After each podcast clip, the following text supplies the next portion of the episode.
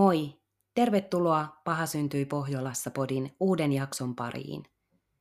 Täällä vielä hieman flunssainen Lilli ja joka perjantainen pohjoisen pahuuden tarina. Toivotaan, että mun ääni kantaa, eikä nyt ihan hirveän tukkoselta kuulosta. Mä en vaan malttanut odotella parantumista kunnolla, koska kotona yksin sairastellessa ja varsinkin kun olo on enemmänkin jo toipilas, on niin älyttömän kiva vähän höpötellä, vaikka sitten mikrofonin kanssa. Tämän päivän jakson tekeminen oli äärimmäisen mielenkiintoista, mutta myös melko haastavaa.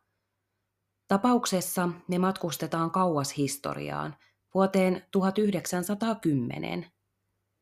Kun lähdemateriaalina toimi esimerkiksi sanomalehdet, jotka ovat ilmestyneet tuolloin 1910, niin mä en voi kun ihmetellä, että miten kukaan on niitä pystynyt lukemaan.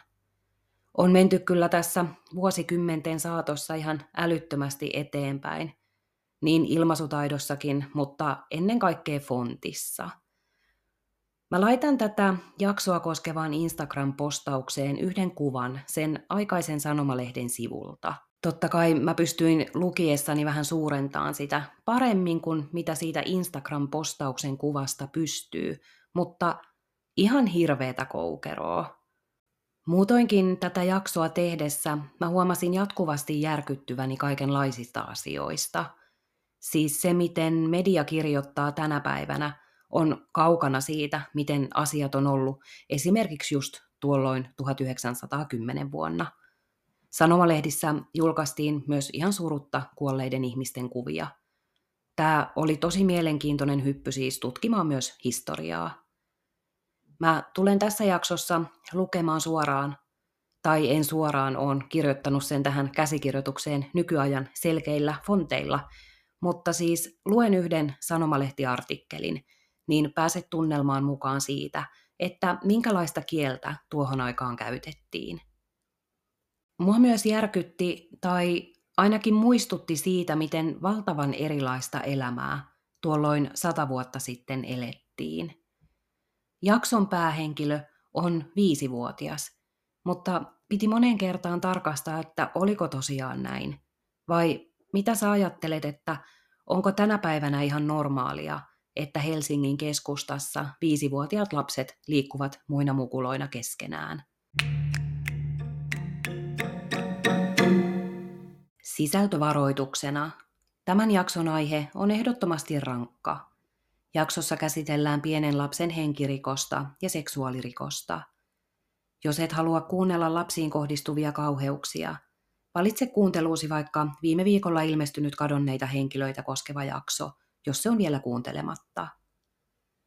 Mennään sitten päivän aiheen pariin ja 113 vuotta taaksepäin. Tiistaina 15. päivä maaliskuuta viisivuotias Jördis Elvira Linkreen lähti kodistaan Helsingin Ludwigin kadulta. Myöhemmin katu tunnetaan nimellä Ratakatu. Tyttö asui talossa numero 19 yhdessä äitinsä ja isänsä kanssa. Jördiksen isä oli ammatiltaan vuokraajuri. Äidin työstä ei ole tietoa, mutta ajan henki huomioiden äiti lienee ollut kotirouva. Isän toimi vuokraajurina oli siis nykymaailman aikaan vastaten taksin kuljettaja – Vuokraajureilla saattoi olla moottoriajoneuvo tai hevonen ja kärry, yleisemmin siis hevonen ja kärry, ja talviaikana reki, sillä autot olivat vielä hyvin harvinaisia, mutta juuri 1910-luvulla ne yleistyivät. Helsinki oli tuolloin kovaa vauhtia kasvava noin sadan tuhannen asukkaan kaupunki. Jördis oli pyytänyt äidiltään lupaa mennä kansalliskirjastoon katselemaan kuvakirjoja – Kirjasto sijaitsi Richardin kadulla ja mun käsityksen mukaan osoitteessa on edelleenkin kirjasto. Jördiksen kodista matkaa kirjastolle oli vain muutama sata metriä. Kirjasto oli tarkkaan ottaen Richardin kadun ja Korkeavuoren kadun kulmassa. Nykyajassa arvioitu kävelymatka Jördiksen kodilta on kuusi minuuttia, mutta 1910 liikennettä oli vähemmän – Toisaalta viisivuotiaan eteneminen on mahdollisesti hitaampaa pienien askelien vuoksi. Lapsilla on myös usein tapana unohtua puuhastelemaan asioita kulkiessaan. Kun pieni Hjördis oli pyytänyt äidiltään lupaa lähtöön, äiti oli pitkään empinyt.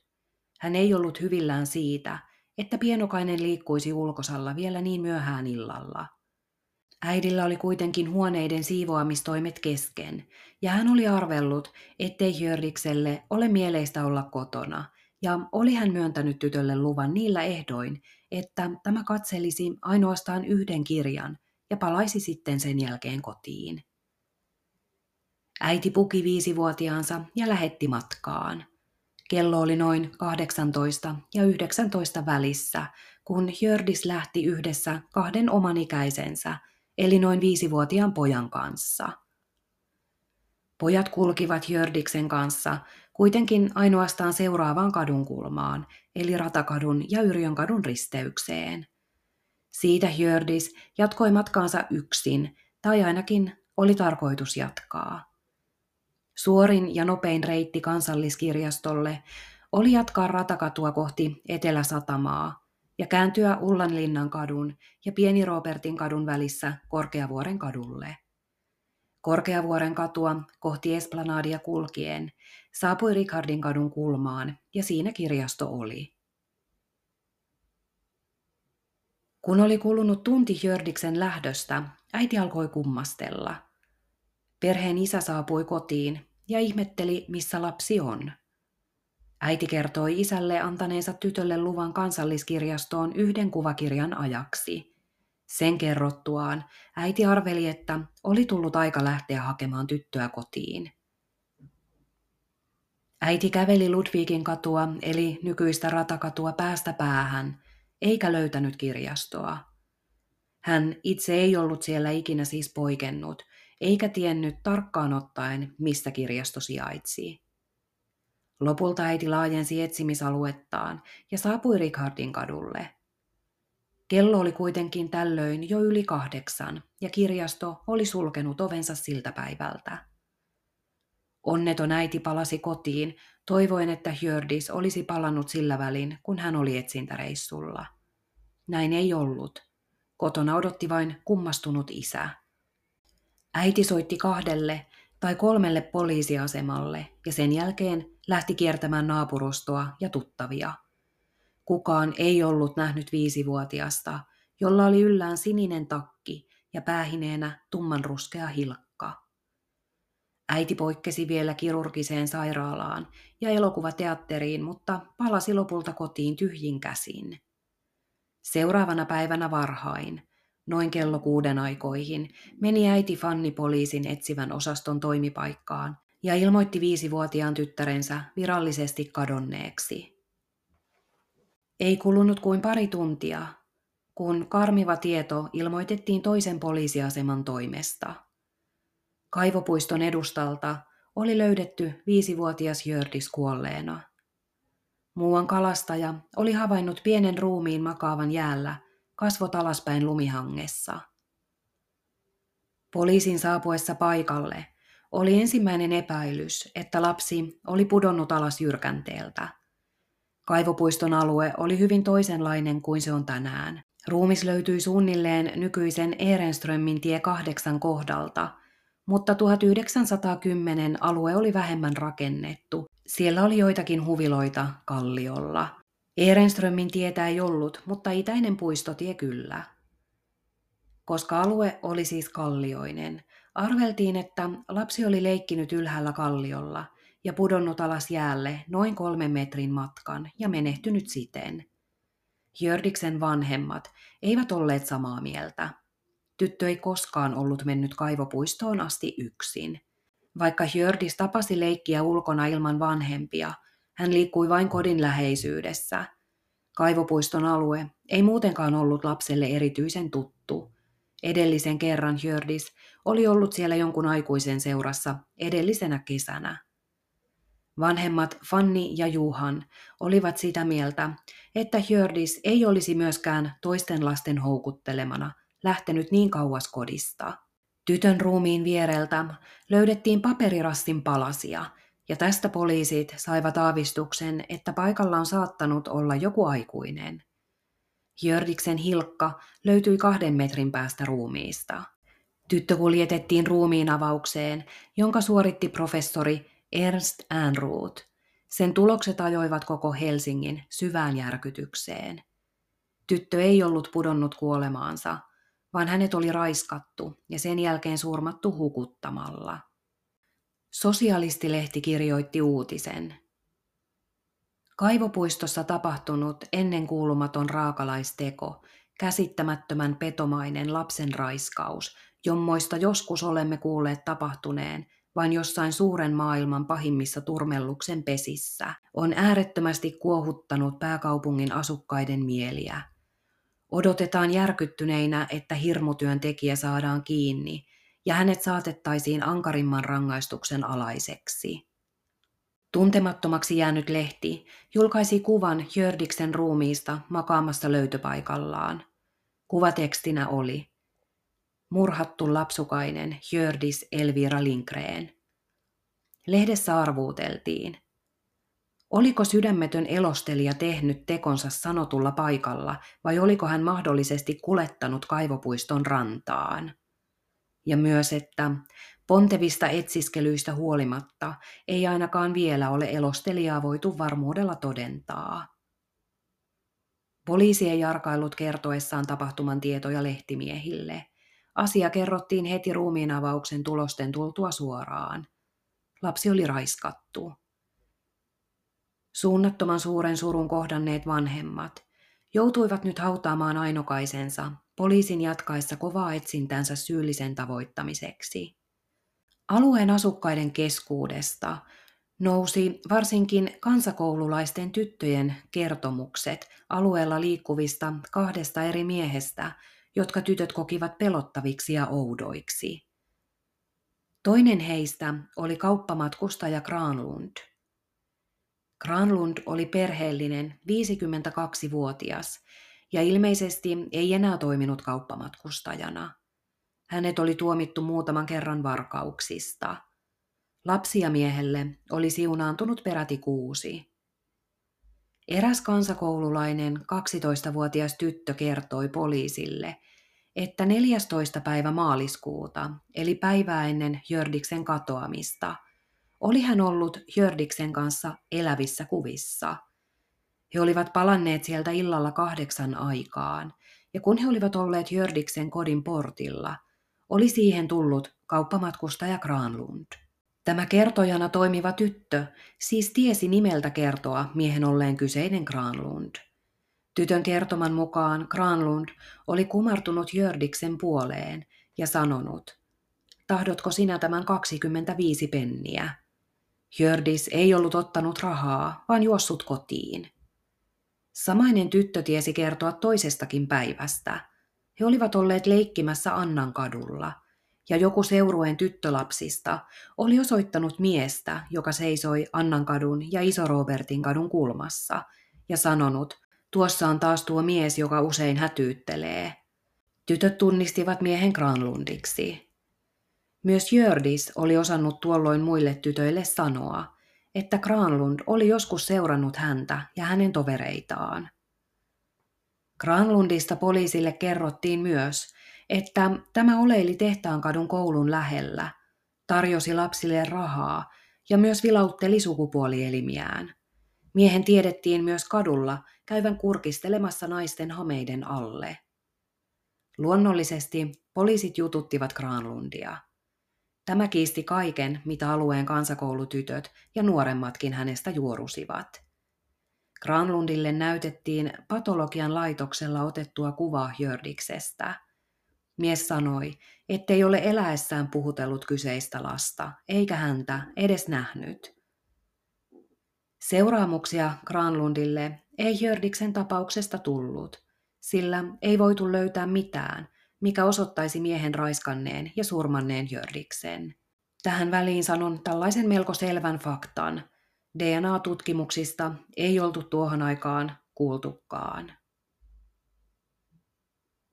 Seuraavana poliisin mielenkiinnon kohteena oli 22-vuotias ulkotyömies Järvenpää. Järvenpäällä ei ollut tiettävästi vaimoa, eikä perillisiä, vaan tämä asui vanhempiensa ja veljensä kanssa. Eräs 13-vuotias ruotsinkielisen koulun tyttöoppilas kertoi poliisille vakuuttavaa tarinaa Jördiksen katoamisillalta. Tyttö oli ollut 15. päivä tiistai-iltana ystävänsä kanssa Mikonkadun ja Pohjois-Esplanadin kulmassa noin kello 19.50.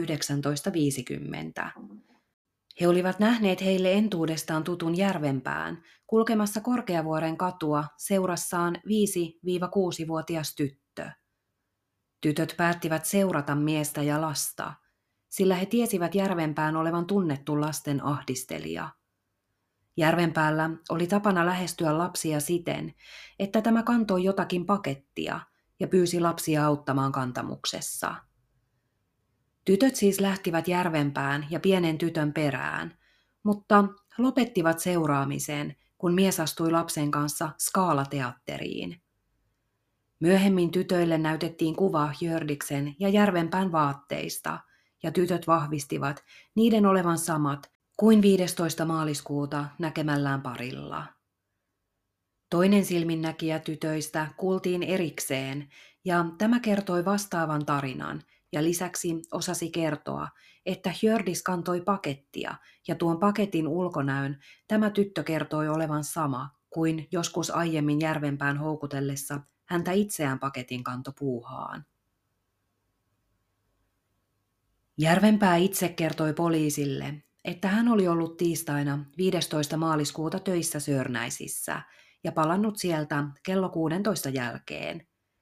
Illalla noin kello 18 hän kertoi lähteneensä kaupunkiin ja ohittaneensa kansalliskirjaston, mutta ei ollut poikennut sinne. Kello oli noin seitsemän, kun mies kulki kirjaston ohi.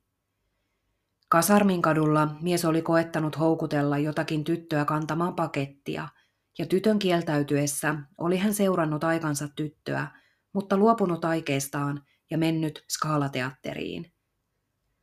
Kello 21 aikaan Järvenpää kertoi tavanneensa ystävän ja viettäneensä tämän kanssa aikaa. Sitten jossakin illan aikana hän oli mennyt kotiinsa.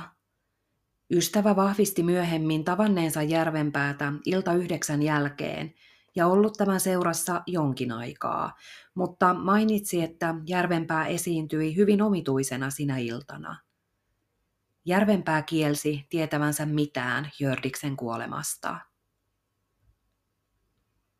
Yövahtina laivatelakalla työskennellyt Kustaa Ulof Marja – kertoi poliisille, että hän oli ollut työtehtävissään itäisen kaivopuiston rannassa olevalla laivatelakalla.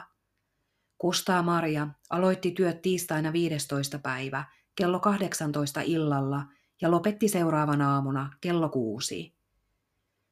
Tiistai-iltana, hieman ennen ilta 11, Maria oli kuullut lapsen parkumista. Hyvin pian hän oli kuullut hevosen kavioiden kopsetta ja hän oli arvellut, että jotakin lasta kuljetettiin ajurilla. Kustaa Maria oli pohtinut, miksi joku kuljetti lasta niin myöhäisellä, mutta oli arvellut, että ehkä joku isä vei sairasta lastaan sairaalaan. Kello 00.50 Maria oli havainnut jäällä mieshenkilön. Mies tuli niemekkeen takaa ja käveli kohti sitä laivatelakkaa, jossa Kustaa Marja vartioi. Mies tuli koko ajan lähemmäksi, ja rantaan päästyään tämä nousi telakan pihaan. Vasta aivan Marjan vieressä mies havaitsi yövahdin ja säikähti. Sitten tämä kysyi ruotsin kielellä, että oletteko vahti. Kun Maria vastasi myöntävästi, oli mies jotenkin helpottuneempi. Mies tarjosi savuketta Marjalle ja pyysi myös itselleen tulta. Tulitikun valossa yövahti Maria saattoi tutkia miehen kasvonpiirteitä. Kustaa Maria oli hämmentynyt miehen puheista. Mies selitteli, että oli piipahtanut kaivopuistoon ja päättänyt kulkea jäätä pitkin takaisin. Samalla hän selitteli sitä, että jää oli heikkoa. Maria pohti saamatta selvyyttä, että mikä oli jälleen vienyt, kerran se oli niin heikko ja huono.